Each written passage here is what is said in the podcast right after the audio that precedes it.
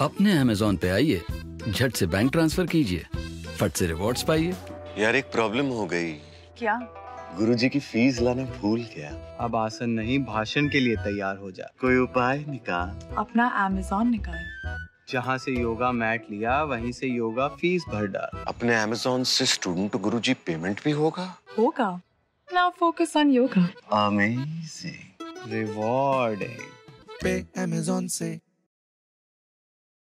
मेरे प्यारे देशवासियों, कुछ दिन पहले गुजरात के नर्मदा के तट पर केवड़िया में डीजीपी कॉन्फ्रेंस हुई, जहाँ पर दुनिया की सबसे ऊँची प्रतिमा, स्टैच्यू ऑफ़ यूनिटी है।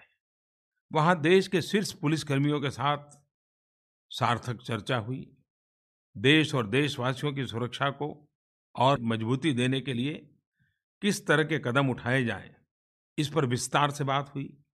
उसी दौरान मैंने राष्ट्रीय एकता के लिए सरदार पटेल पुरस्कार शुरू करने की भी घोषणा की।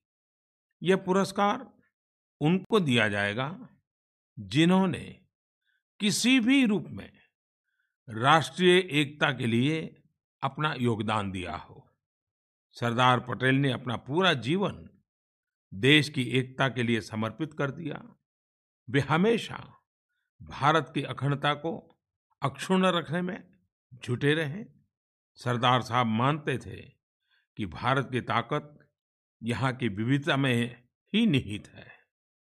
सरदार पटेल जी की उस भावना का सम्मान करते हुए एकता के इस पुरस्कार के माध्यम से उन्हें श्रद्धांजलि अर्पित करते हैं।